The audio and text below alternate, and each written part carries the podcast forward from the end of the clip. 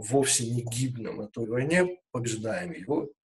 Это, конечно же, будущая победа над Амалеком, которая не просто ослабит его, а которая вообще его уничтожит. И вот это Шушан Урим. А вопрос, который я хочу сегодня обсудить, моя как бы текущая духовная проблема, злоба моего духовного дня – это стены. Ну, мы объясняли со слов моего учителя Рава Франка, что стена – это важность, и это в особенности э, нацелено на Иерусалим, это важность Иерусалима. Ни в коей мере я не отказываюсь от своих слов, но хочу углубиться в эту идею стены. Дело в том, что, как всегда, Аллаха – высший пилотаж для меня. Аллаха, и она идет от Раби Ушубы потому что именно Раби Ушубы вот буквально это смотрите, это почти три листа, это пять страниц. Идет не один, конечно, только Раби Леви, но он раз за разом возвращается и объясняет, а что это как. То есть условный перевод «мегаполис». На первый взгляд это что-то большое, окруженное стеной, но вот Аллаха говорит, нет, маленький пример. Если вы устроили удачнейшее человеческое поселение, и у вас на перекрестке дорог, и вода, ну, какой-нибудь Вавилон устроили, да? Но этот еврейский, в кавычках, Вавилон окружили стеной лишь после того, как уже все произошло, и вы стали успешным городом, да? то ваш город, мегаполис, имеет статус деревня. Деревня. Я не понимаю, почему, но я даю пока сейчас закон. И как видите, для меня будет высший пилотаж обнаружить в этих законах высочайшие идеи. Первое, с чего мы начнем, еще до остальных холоход, там будет еще несколько очень интересных холоход. Одна из них будет связана со стеной, другая тоже будет связана с определением а, этого города. Окажется, что нужно еще 10 батланим, чтобы это был крах. Сейчас, сейчас. Но, во-первых, речь уже не идет о размерах, это уже приятно. То есть даже минимальный город, который изначально замысливался как город и была дана стена, вот это будет крах. А тот, который только стал городом, это большая деревня. Это неинтересно. Это Москва, большая деревня. Или Нью-Йорк, правильно? Ну, то, с чего мы, по сути, начинаем этот комментарий, это совершенно для меня новая идея.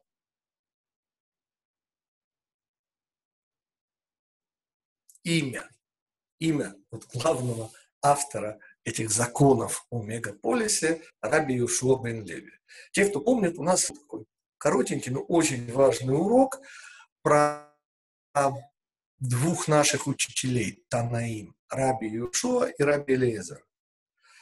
И у них вышел спор, на секундочку, по поводу точки отсчета. Помните? И Раби Элиезер отстаивал точку зрения, что начало начал, то есть начало нашей Вселенной – это, конечно же, первое Тишрея, или хотите, первый день творения – это 26 Илуля. Ну, мы говорим именно про первое Тишрея, Роша Шана. А его оппонент Раби Ушо говорит, конечно же, о Пуриме о Пуриме, прошу прощения, о Песахе, в голове Пурим, это уже по Фрейду.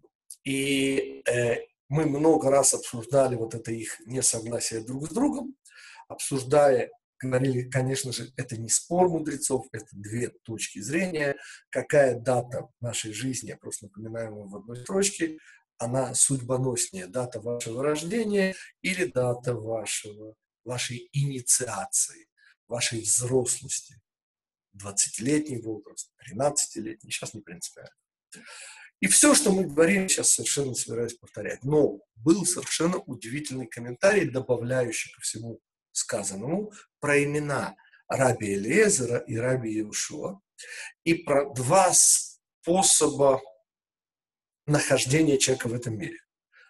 Первый способ связан с глаголом или с характеристикой Всевышнего как помогающий, Эзер. Отсюда Эли Эзер, то есть Всевышний, который мне помогает. Ну, с Божьей помощью, господа. Ну, что же бывает без Божьей помощи? Ничего не бывает. Но есть еще одна точка зрения. Это точка зрения Раби Иешуа. И месяц Нисан преддверии которого мы находимся, а в корне этого месяца Ниса находится слово Нес, то есть чудо. И что такое Ешуа, что такое Раби Егушуа, то есть Раби Лезер и его точка зрения – это помощь. Все с Божьей помощью. Но Раби Егушуа говорит немножко другую вещь. Он говорит, что не просто с помощью, а что речь идет об избавлении. Это уже куда большая близость к Всевышнему. То есть Раби Иешуа предлагает, и это заложено в его имени, посмотреть на мир как на чудо. Скрытое, но все равно чудо. А Раби Элиезер предлагает смотреть на мир вот так, с Божьей помощью. И если вы помните, это ассоциация с Яковом, но мы сейчас не об этом. Мы про раби Иошуа бен Леви. И раби Иошуа бен Леви отсылает нас к другому Иошуа, Иошуа бен Нун. И Аллаха идет за ним и говорит, что Шушан Пурим будет праздноваться на завтра, то есть у нас с вами, то есть у вас, прошу прощения, без меня, Пурим ближайший вторник, а вот у меня, у Гитика, никакого Пурима нет. То есть я в Пурим с вами солидарен и радуюсь за вас, но я радоваться буду только в среду, на завтра после вас. И почему Иошуа, мы объясняли со слов моего учителя Рава Моша Франка, что это первый борец, в кавычках, с Амалеком. И я хотел бы посмотреть чуть-чуть глубже. Дело в том, что он, конечно, был первый борец э, с Амалеком. Вот только он был не один. Не в смысле, что весь Израиль воевал. Помните, наш учитель Муше присутствовал. И не просто присутствовал, а те, кто помнит его руки, да, Хур с одной а Аарон справа, а Хур слева, держали его руки. Ну, снова, я это не объясняю. Мы это объясняем, по-моему, где-то в третьем году учебы. Не получилось. Меня сейчас интересует немножко другая вещь. Предлагает э, Рав Юнгрис, у которого я подчеркнул эту идею, увидеть в Иошуа бин Нун, увидеть Иошу, который сын 50. Это не просто 50, это 50 врат мудрости, это перевернутая буква «ну», господа, все заголовки без объяснений. Перевернутые буквы «нун», которые выделены, кто помнит, э, десятый параграф Э, из четвертой книги Пятикнижия. Помните, там всего две строчки, это целая книга Пятикнижия. Вот эти две строчки. Ваги бин Суару. И там перевернутый нун в начале и в конце вот этого двухстрочного абзаца. так вот, 50 врат мудрости, это все только заголовочки, без объяснений. И Раби Иошуа бен Леви, Рав Юнгрес предлагает увидеть в имени Раби Йошуа бен Леви, знаменитый, э, есть мнение, что он последний учитель Тана, а есть мнение, что он первый э, Амура, следующее поколение, но это нам совершенно сейчас не важно, но он предлагает так же, как в имени Раби Элезера присутствует его точка зрения, а его оппонент Раби Иошуа в имени присутствует, вот здесь он предлагает увидеть ровно то же самое. В отличие от Иошуа бин Нуна, Раби Иошуа бен Леви, по мнению Рави Юнгреса, намекает сразу на двух.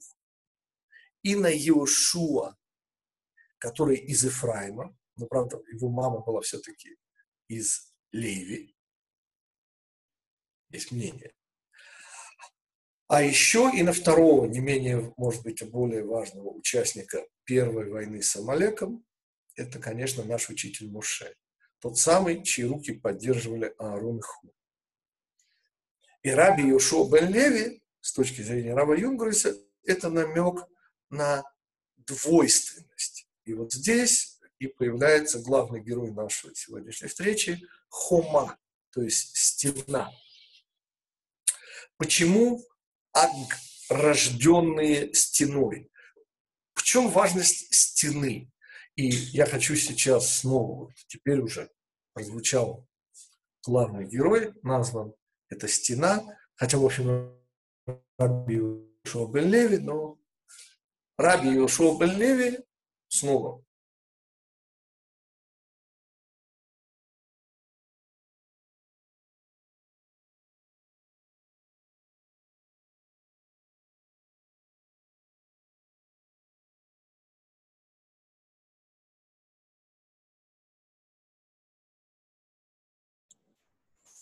Пропал звук.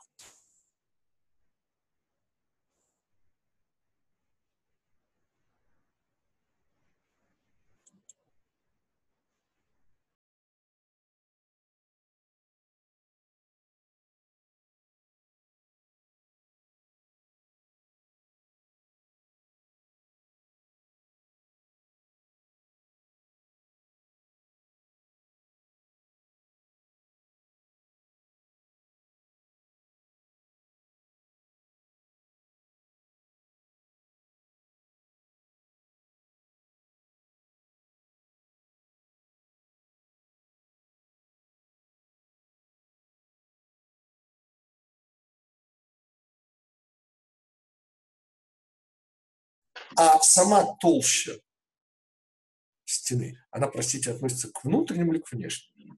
И ответ к внутреннему сразу вы должны понять, что не надо совать в стену, окружавшую храмовую гору, записочки. Потому что вы, по сути, проникаете уже на храмовую гору. Потому что толща стены относится к внутреннему, а не к внешнему. А, кстати, из этого сразу следует, что только вот эта вот удивительная окружность, а окружность, поверьте старому математику, она не имеет толщины, это просто линия. Вот эта вот линия, внешний обод, да, вот это уже граница с внешним. А все, что составляет толщину стены, все равно еще часть внутреннего. И мы начинаем подводить уже первые итоги. Получается, это уже Раф Пинкус, ученик Рава, э, учитель Рава Йонгрейса, покойный Раф Пинкус, Зернот Садик Левраха, говорит удивительную вещь, что у человека в этом мире есть две возможности для роста. Он может расти либо вширь, либо ввысь. Теперь, как это понять? Ну, не имеется в виду габариты наших фигур, вовсе нет. А что же имеется в виду? Очевидная вещь. Понимаете, господа, всякий раз, когда мы тратимся на духовное, то мы немножко забываем про материальное. А когда мы тратимся на материальное, то мы немножко делаем это за счет духовности. Кстати, если мы пытаемся, например, преподавать Тору ради денег, так у нас, извините, плохо получится. Ну, это понятно. А что мне важно, вышесказанном? Получается, что стена, ограждающая вот этот самый город, который, по сути, делают городом 10, то есть минимальный социум, посвятивших себя духовности. Вот они, вот только они. А если их нет, то, простите, это опять большая деревня. Несмотря на стену, несмотря на то, что она была сделана заранее. И также зряшная работа. Да, если большинство, то понятно, что внешний мир, он, извините, у вас и внутри. И тогда о каком мы можем говорить еврейском духовном мегаполисе? Вот все эти законы приводят нас к удивительному выводу. Что оказывается, когда нам говорят о стене со времен Егошуа, нам говорят о двойственности. А Йошуа бен Леви, который об этом говорит, это, во-первых, Егушуа, это тот, кто сражался с Амалеком, но еще сын Леви. А левит у нас самый главный, чтобы вы даже не сомневались, наш учитель Муше. И вот эта двойственность. Понимаете, нельзя победить Амалека мечом, надо победить его еще силой духа. Не только снаружи, но и внутри. И я сейчас не буду развивать эту тему, мы когда-то объясняли. Что важно нам про Шушан Пурим? Почему он празднуется только в тех духовных мегаполисах, которые устремлены ввысь. Вот теперь получается, что на Земле остался один такой город. Это город, в котором я живу. За что я благодарю Всевышнего каждый момент своей жизни. Это Иерусалим. Вот в этом городе все, кто хочет, и все, кто не хочет, и включая арабов, понимаете? Потому что я же не случайно всегда цитирую вам наших арабов «Иншалла». Понимаете, это город, где есть Иерусалимский синдром. Это та единственная болезнь, которая, в общем-то, ну, приводит в меня... Нет, не дай бог, я сочувствую людям, которые ею болеют. Ну, обычно их вылечивают. Помните, это совершенно нормальные люди, оказавшись в Иерусалиме, начинают что-то несвязанное, кричать, что я вижу Бога. Ну, вообще очень много разных. Есть, которые кричат «я Машех», всякое кричат. А терапия там очень простая, смирительная рубашка и домой. И обычно проходит, 92% случаев. А около 300 случаев в год, кстати. Ну, это город, где не почувствовать духов, даже я не могу не почувствовать. Вот я мало что чувствую, но в этом городе все чувствуют. Кто больше, кто меньше. И когда мы говорим о стене, мы явно говорим о высь. И доказываем, нет, Батланим, город стал в основе своей зряшной работой. Это значит, что этот город перестал быть духовным мегаполисом. То есть стена, и вот это то, к чему я веду, это, конечно же, символ устремленности ввысь, отгороженности от внешнего мира. То есть намеренность постройки. Мы с самого начала делаем вот эту ограду, ограду от внешнего. Мы распространяемся не в ширину. То есть цель нашей экспансии вовсе не материальный мир. Мы стремимся ввысь. И вот это уже идея стены, и вот это уже идея Шушан Пурима. А теперь ваши вопросы, господа. Насколько понятно, я коротенько резюмирую, что Раби Иошуа бен Леви, по мнению Рава Юнгерса, на которого я ссылаюсь, современный раввин, живет в Айтвагане, ученик Рава Пинкуса, он ссылался на своего учителя, когда мы говорили о двух возможностях любого человека на Земле. Либо человек идет вверх, либо он идет вширь. И никогда это не бывает совмещенным, простите. А если вы, тем не менее, идете ввысь, чтобы заработать денег, то, простите, вам только кажется, что вы идете ввысь. Ну, я всегда цитирую по этому поводу водитель, если вы ведете автомобиль и одновременно обнимаете женщину, то учтите, что и то, и другое вы делаете одинаково плохо а в целом условия одинаковы. То есть есть материальное, есть духовное, господа, и не надо их смешивать. И наш сегодняшний урок был посвящен, в частности, имени Раби Йошуа бен Леви, которому принадлежат практически все лохот, все законы, связанные вот с этим удивительным объектом. Крах. Душевный, духовный мегаполис. И вот эти три Аллахи, которые мы вспоминали, ну, еще четвертое про толщину стены, что это относится к внутреннему. И, конечно же, это показывает, что главная идея провести границу, духовную границу, ограждающую тебя от устремленности вширь. И, следовательно, делающую тебя. И мы добавили уже нам знакомой идее от Франка, что речь идет, конечно, о первом столкновении с Амалеком, и это Иешуа, мы добавили в эту историю нашего учителя Мушера Бейну. И увидели вслед за Лаву Юнгрисом в имени Раби Иешуа бен Леви и Иешуа, того самого из и того самого левита, главного, нам известного левита, это, конечно, не Корах, простите, а Рав наш учитель Муше, сын Амрама. Таким образом, получается,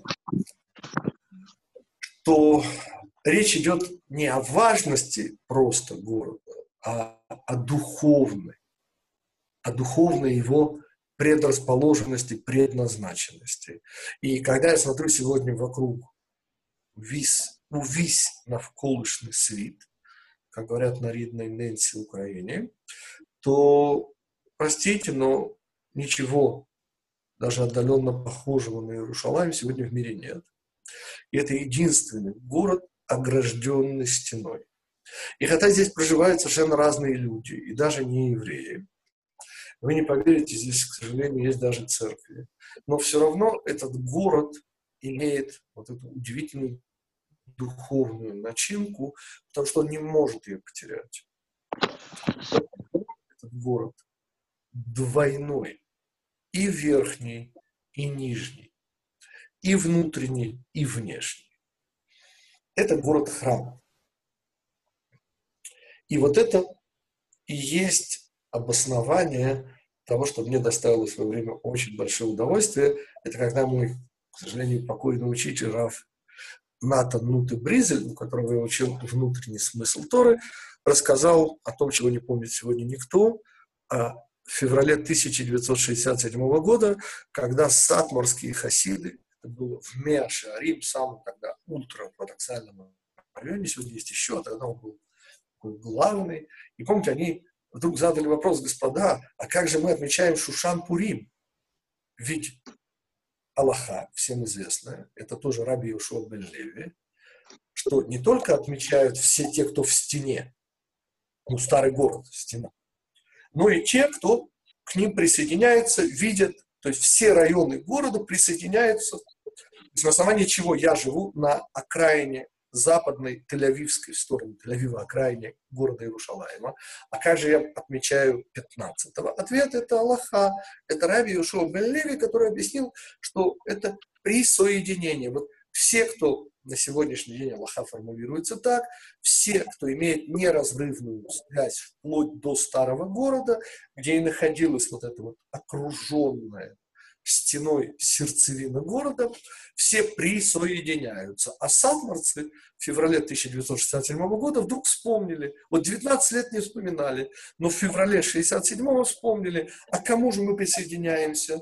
Ведь там границы стен старого города нет евреев. Там иорданское, хашемитское королевство. И они в том далеком 67 году, они, только они праздновали в Иерусалиме Пурим, а не Шушан Пурим. А мудрецы сказали, что это оставалось две недели. Это было слишком мало. И мудрецы сказали, что в этом году мы продолжаем праздновать Шушан, а к следующему году уже, и вы помните, вот это и есть причина удивительного чуда 4 июня 1967 года. Шестидневная война, где совершенно неожиданно Иерусалим, потому что евреи не собирались завоевывать Иерусалим, этого не было в планах и так далее, и целый урок наш на эту тему. Но мы, в общем-то, завершили, сейчас будут ваши вопросы. То, о чем мы сегодня говорили, оказалось, что любая деталь, и в этом прелесть, если можно так выразиться, Туры, любая деталь, даже имя мудреца, который определяет нам законы Торы, даже оно значимо. И оказалось, что стена – это духовная, конечно же, хотя и бывшая в реальности. И она существует только там, где есть вот это вот внутреннее, 10 батланим, минимальный социум, посвятивший себя вот этому вектору направления ввысь. Альтернатива, господа, вширь, но это неинтересно. Да, ваши вопросы. Насколько понятна идея стены со времен Егошуа. Можно да. вопрос? Можно. Считается, что если, допустим, моя работа заключается в помощи людям, и я за нее получаю зарплату, то награда угу. в следующем мире будет существенно выше, чем если я делаю эту же работу, но на правах волонтера. Потому как я получаю удовольствие и от самореализации, ну, когда я волонтерю и так далее, уже в этом мире.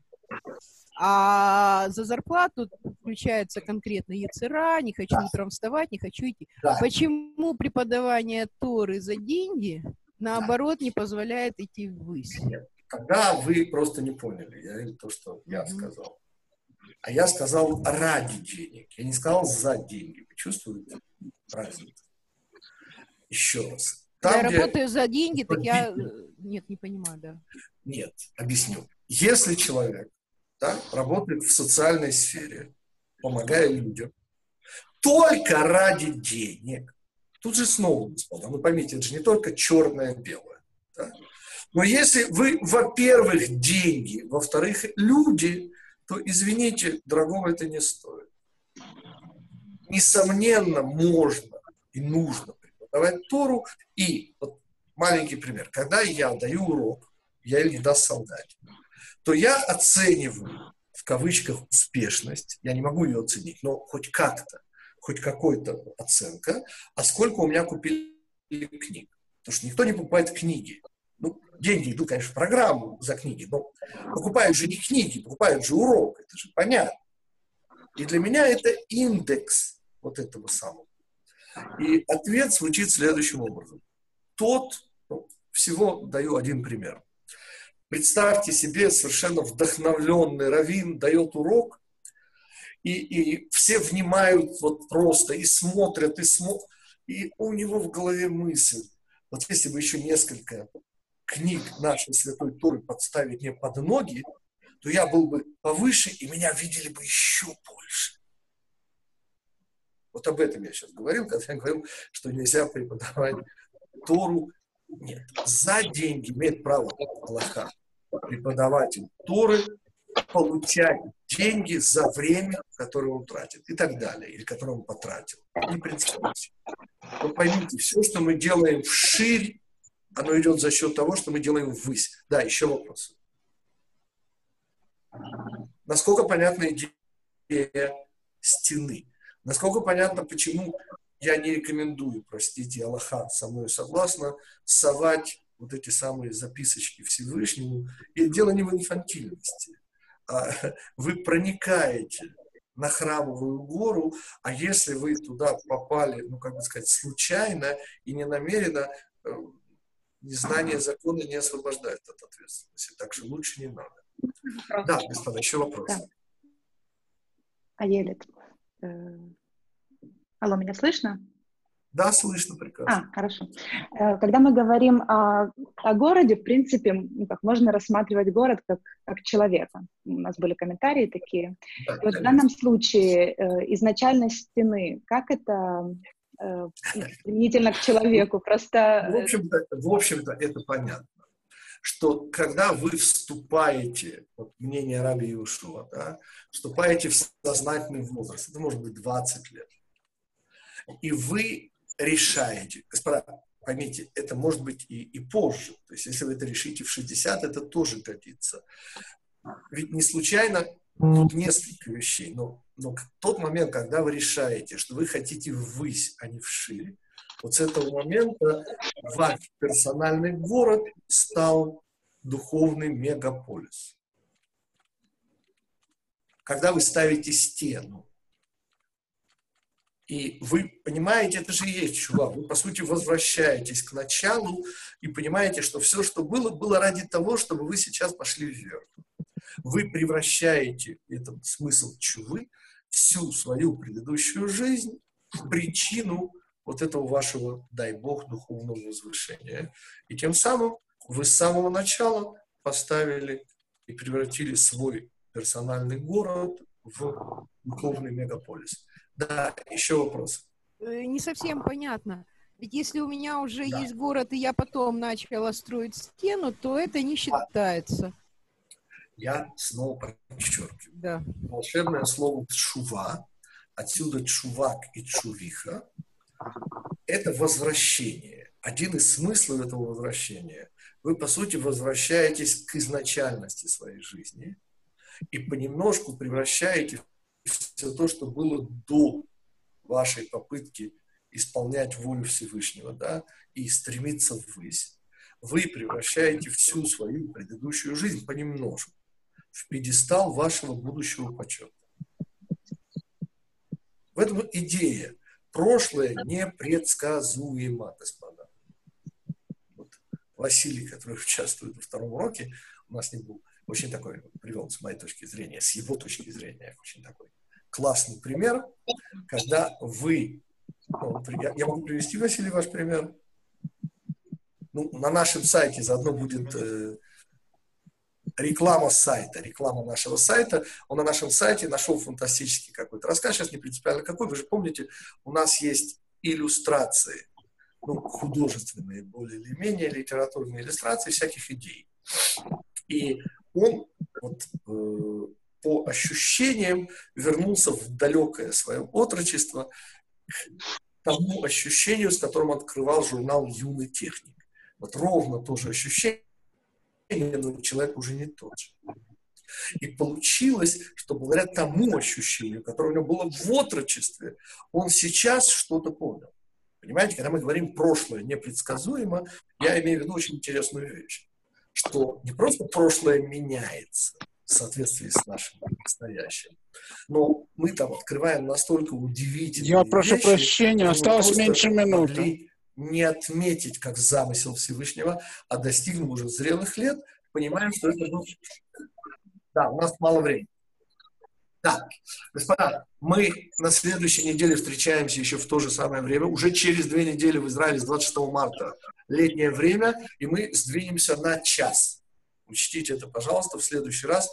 Это по-прежнему будет по израильскому времени, но это уже будет в... Э, наш урок будет в 20.00 а не в 19.00 по иерусалимскому времени, которое будет через две недели. Через неделю мы еще все в том же времени.